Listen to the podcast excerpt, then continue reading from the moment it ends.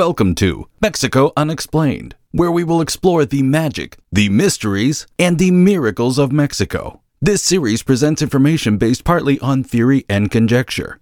The podcaster's purpose is to suggest some possible explanation, but not necessarily the only ones to the subjects we will examine. Here is your host, Robert Bitto. Welcome, and muy bienvenidos to episode number 375 of Mexico Unexplained where we examine the magic, the mysteries, and the miracles of Mexico. I'm your host, Robert Bitto. The Yaqui, or Yoeme people, have lived in the river valleys of south central Sonora in northwestern Mexico since time immemorial. The name Yaqui comes from the Yoeme word Heakim, which was the name these people gave to their homeland. The Yaqui resisted outside influence for hundreds of years, and as a result, much of their culture has survived into the 21st century. Yaqui culture is full of many legends. Here are three.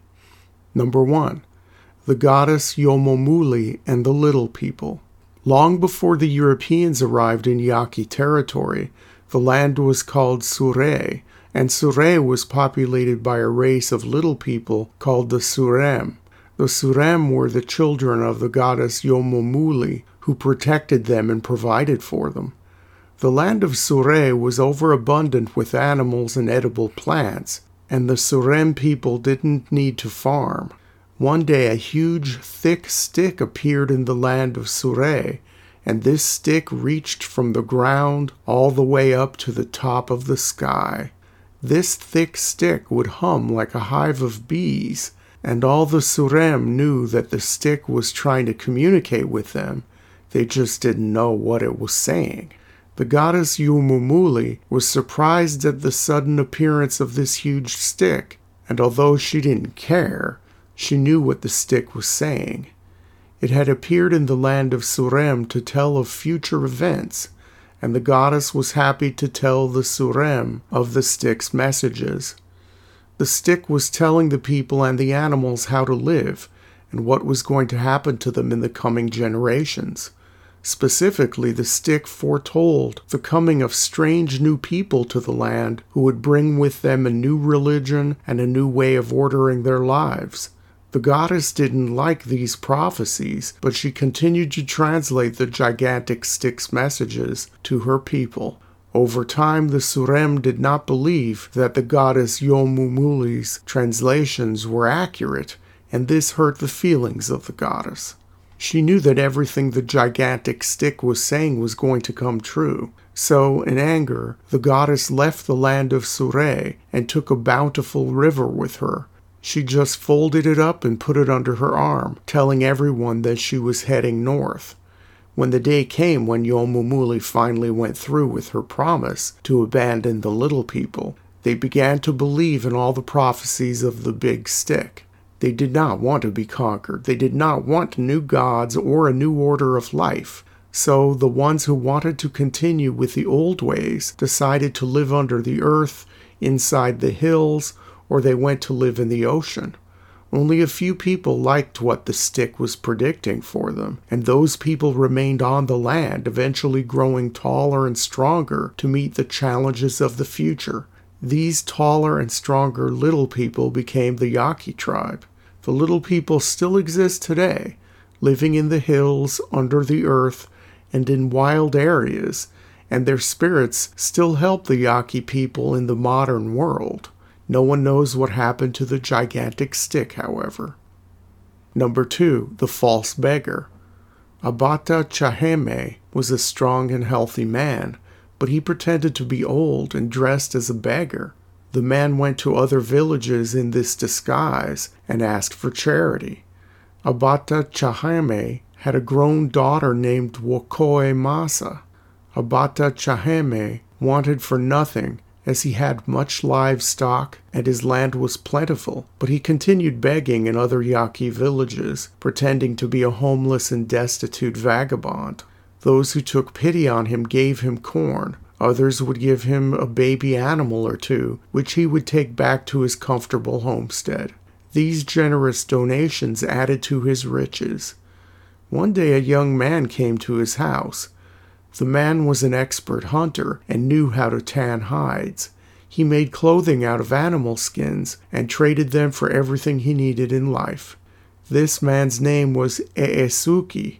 This man fell in love with Wakoi Masa, the daughter of the fake beggar, and she also loved him very much. The young man, Eesuke, talked with Abata Chaheme and asked his permission to marry his daughter. Yes, I grant you permission, Abata Chaheme said, but you must give up your hunting and clothing making to support yourself and do what I do. What do you want me to do? asked Eesuke. Dress up as a poor man, he began. Pretend you are very old, use a cane, carry skin bags on your neck and shoulders, and wander around for six months, begging at all the villages and ranches. After these six months, then you may marry my daughter. The young man disagreed and told Abata Chahahema that he could well provide for his daughter without having to beg for charity across the countryside. He planned on continuing his livelihood and would clothe his new bride in the most beautiful of animal skins. Then you are not going to marry my daughter, Abata Chahahema exclaimed. You need to agree to what I proposed or the deal is off. Eesuke replied, I do not even know how to beg people for things. There's never been a need for me to do such a thing because I'm an expert hunter Every day I can have fresh meat if I want it. Well, the old man continued, If you love my daughter like you say you do, you'll learn how to beg and bring home your take to me. The young man, Eesuke, did not want any part of this bargain, so he left the comfortable homestead of Abata Chahahema and his beautiful daughter. Within three days' time, though, he returned and asked the old man again if he would let him marry his daughter. Abata Chahahema told the young man that he wouldn't allow it unless he agreed to beg.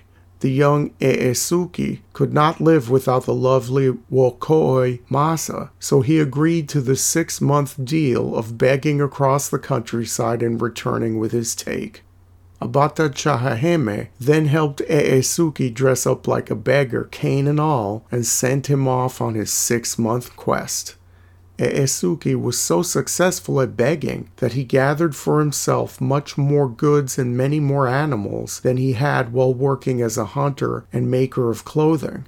He finished his six months and returned to Abata Chahaheme to live happily ever after with the beautiful Wokooi Masa. The old man granted his permission and told Eesuke that now he must return to his livelihood of hunting and tanning. But I don't want to go back to my old way of making a living, eh, Eesuke protested. It was a lot of work and I got so very little out of it. This begging business, though, is far more lucrative. I want to marry your daughter and continue begging to support her. No, said Abata Chaheheme. No son in law of mine will be a common beggar. Either you return to your normal lines of work or you can't marry Wakoi Masa. Well, then I won't marry her, the young man replied. The life of begging is so good that I would rather live alone. Ah, you made up your mind, Abata Chahaheme said. You can't have my daughter. Okay, fine, Eesuke said, and he just turned around and left. The young man continued asking for charity, no longer hunting or making clothing out of hides. He became very rich and died a very wealthy, albeit unmarried, old man. The girl also never married. No one knows what happened to Abata Chaheheme, but it is believed that he also died like his protege, very wealthy and alone. Number three, the Yaqui magic wands. A man named Chooko Baso lived with his sons near a hill called Maatale. He made his living by collecting bark from certain trees, which he would make into dyes to tan hides. He would trade the dyes for fruit, roots, and meat so he could feed his sons. It was a nice livelihood, and Chooko Baso was content with his living situation. One day he was walking far from home, scavenging for bark, and it was getting late in the day. Near an unfamiliar cliffside, he saw a white light. But it wasn't at a house because he couldn't see windows or a door. Curious, Chooko Baso stood near this cliff for some time, trying to figure out the source of the light. Suddenly, an older man in a long white shirt, a sort of tunic, appeared. The old man asked Chooko Baso what he was hunting for, and he explained that he was looking for bark to use in his dye making business. There is no need to work so hard, the old man explained. Just take this little stick and touch that rock over there. Chooko Baso did as the old man suggested, and the rock opened before him. A beautiful young girl came out of the rock and said this to him Now take this stick. Whenever you need anything, whether it's food, money, animals, or whatever, it will be given to you. Chooko Baso took the stick, the rock closed up, and both the beautiful girl and the old man disappeared. From that day on, Chooko Baso was very rich because the magical stick granted him his every wish. After some twenty years of living a life of endless wealth and abundance, Chooko Baso was passing by the same place by the cliff, and the same old man appeared to him. The old man told him to go over to the same rock that the girl came out of twenty years before. Do what you did the last time, the old man said, and touch that rock with the stick. Chooko Baso followed the old man's instructions with a sense of excitement and anticipation. He wondered how much more wealth he would be given by these magical strangers. Chooko Baso touched the rock, and the young woman appeared as she did before. The beautiful girl smiled and said, Come in. Chooko Baso went inside the rock, and no one ever saw him again. Thank you once again for listening to another episode of Mexico Unexplained. Remember to like and subscribe to us on YouTube and follow us on Twitter and TikTok.